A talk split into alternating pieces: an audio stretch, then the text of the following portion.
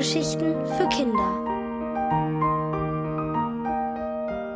Was Paula alles sehen kann.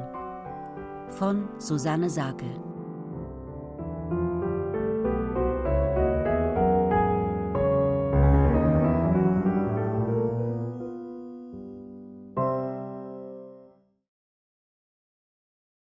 Im dunklen Garten. Mama hält Paula ihren rosa Rucksack hin und schaut ihr fest in die Augen. Und du bist ganz sicher, dass du bei Saskia schlafen willst, die ganze Nacht lang? Klar, ich bin ja kein Baby mehr, sagt Paula lässig und drückt auf die Türklingel. In Wirklichkeit ist sie furchtbar aufgeregt. Zwar hat sie früher schon mal im Kindergarten oder bei Oma übernachtet, aber unter freiem Himmel in einem Zelt noch nie. Auch wenn das Zelt nur in Saskias Garten steht, fühlt es sich schon jetzt an wie ein Abenteuer. Zum Glück trägt sie ihre neue Brille. Die hat sie erst vor ein paar Tagen bekommen. Ole, der in der Schule neben ihr sitzt und bisher als einziger in ihrer Klasse eine Brille trägt, hat große Augen gemacht, als sie morgens so verändert in den Klassenraum spaziert kam. Paula hat gemerkt, dass er überlegt, was er sagen soll. In der Pause dann stand er oben auf dem Kletterturm und rief ihr zu Du musst wohl alles nachmachen. Paula tat einfach so, als hätte sie nichts gehört. Sie kann Ole sowieso nicht leiden. Und außerdem kennt er das Geheimnis ihrer Brille nicht.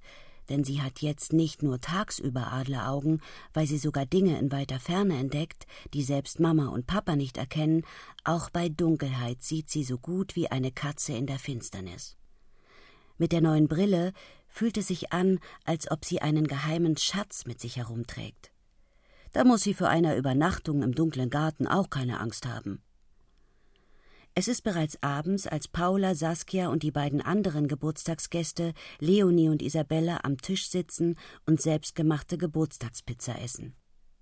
Und die haben sich die vier Mädchen wirklich verdient, denn vorher sind sie als Wildpferde durch den Garten getobt und haben als Akrobaten auf dem Trampolin gefährliche Kunststücke geübt. Was machen wir als nächstes? fragt Leonie mit vollem Mund. Und Paula kann kaum still sitzen, so aufgeregt ist sie.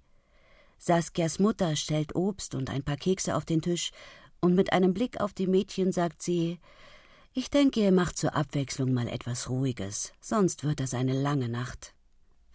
Wir ärgern Feen, ruft Saskia mit einem Glitzern in den Augen. Finn ist Saskias großer Bruder, er geht schon in die sechste Klasse. Als die vier johlend sein Zimmer stürmen und auf seinem Bett auf und abspringen, fällt ihm vor Schreck fast sein Handy aus der Hand. Verschwindet, ihr kleinen Krawallzicken, ruft er. Aber Saskia lässt sich einfach im Schneidersitz auf dem Boden nieder und lächelt ihn frech an. Erst musst du uns eine Geschichte erzählen, sagt sie. Paula und die anderen Mädchen nicken eifrig und setzen sich neben sie. Finn überlegt kurz. Ich kenne aber nur Gruselgeschichten. Und da macht ihr Klein euch bestimmt vor Angst in die Hose. Wir haben vor gar nichts Angst, ruft Saskia. Die Mädchen schreien so lange wild durcheinander, bis Finn die Vorhänge zuzieht und anfängt zu erzählen. Schon nach kurzer Zeit rückt Paula etwas näher zu Saskia, denn die Geschichte ist wirklich gruselig. Gebannt lauscht sie im Halbdunkel Finns Stimme, die von riesigen Monsterspinnen erzählt, die nachts aus ihren Verstecken kommen und über nackte Füße krabbeln. Natürlich weiß Paula, dass Finn sich das alles nur ausdenkt, trotzdem beschließt sie heute Nacht lieber ihre Socken im Schlafsack anzulassen. Und ihre magische Brille wird sie griffbereit neben ihr Kissen legen. Und deshalb suchen die Monsterspinnen jede Nacht nach großen Zehen, die sie anknappern können, beendet Finn seine Geschichte. Paula findet das blöd. Jeder weiß doch, dass Geschichten gut ausgehen müssen.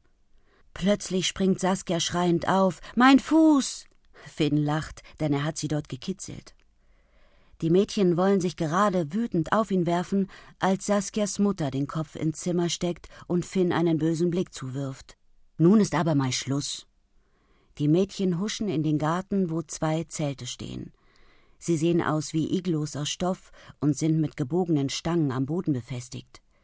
Inzwischen ist es dunkel und kühl geworden, und alle vier sitzen mit einer Wolldecke auf den Schlafsäcken eng aneinander gekuschelt in einem der Zelte. Paula muss die ganze Zeit an große Spinnen denken, den anderen geht es auch so, deshalb erzählen sie sich Quatschgeschichten, bis Isabella anfängt zu gähnen und die anderen ansteckt. Langsam kehrt Ruhe ein.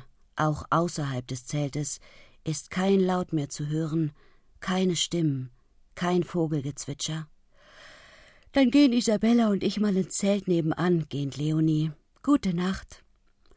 Auch Saskia und Paula sind so müde, dass sie ohne weiteres einschlafen. Aber nicht lange. Paula schreckt plötzlich hoch. Da war doch ein Geräusch. Sie hält die Luft an und hört ein Rascheln außerhalb des Zeltes. Ein Rascheln? Womöglich von einem Haufen riesiger Spinnen. Paulas Herz klopft heftig. Saskia, hörst du das auch? flüstert sie in die Dunkelheit. Nichts. Paula streckt ihren Arm aus und stupst ihrer Freundin ein paar Mal gegen die Schulter, bis die erschrocken zusammenzuckt. Was ist passiert? stöhnt sie. Ich weiß nicht. Draußen ist so ein unheimliches Geräusch. Beide Mädchen lauschen atemlos in die Finsternis. Tatsächlich, da raschelt es wieder, jetzt ganz nah am Zelt. Paula hört, wie ihre Freundin den Reißverschluss des Schlafsacks aufzieht und sich aufsetzt. Haha, ich weiß, dass du's bist, Finn, ruft Saskia mit lauter Stimme. Wir haben aber keine Angst, und wenn du nicht mit dem Quatsch aufhörst, sag ich es Mama, und dann kriegst du richtig Ärger. Eine Weile ist es still. Dann raschelt es in einer anderen Ecke. Vielleicht ist es doch nicht Finn, überlegt Paula laut. Die Mädchen stecken ihre Füße vorsichtshalber tief in die Schlafsäcke. Es gibt keine Monsterspinnen, das weiß ich ganz genau, sagt Saskia mit zitternder Stimme. Paula nickt und plötzlich fällt ihr ihre Zauberbrille ein, die sie vor dem Schlafen abgenommen hat. Sie kann es nicht fassen, dass sie erst jetzt daran denkt. Mit einem Griff setzt sie sie auf, und im Zelt wird es taghell. Warte hier, ich schau nach, flüstert sie. Mutig krabbelt sie zum Zelteingang und zieht den Reißverschluss auf. Und sie staunt nicht schlecht. Keine Monsterspinnen rascheln durch das hohe Gras, aber ein Igel tapst sehr wach am Zelt vorbei und spaziert dann weiter in Richtung Blumenbeet. Und das ist noch nicht alles. Zwei Igelkinder trappeln mit Abstand hinterher. Ein Familienausflug. Alles in Ordnung, sagt Paula erleichtert. Wir haben nur Besuch. Schau selbst. Sie reicht Saskia die Brille und die weiß gar nicht, worüber sie sich mehr wundern soll. Über Paulas magische Brille oder die Igelfamilie, die durch den dunklen Garten spaziert. Cool. So eine Brille hätte ich auch gerne, flüstert sie begeistert und Paula lächelt zufrieden und denkt, dass sie wirklich Glück gehabt hat, vom Optiker so etwas Besonderes zu bekommen, obwohl sie gar nicht Geburtstag hatte.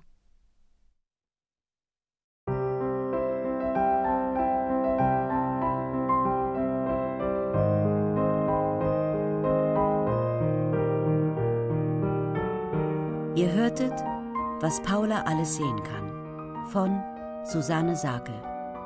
Gelesen von Nele Rosetz. Ohrenbär. Hörgeschichten für Kinder. In Radio und Podcast.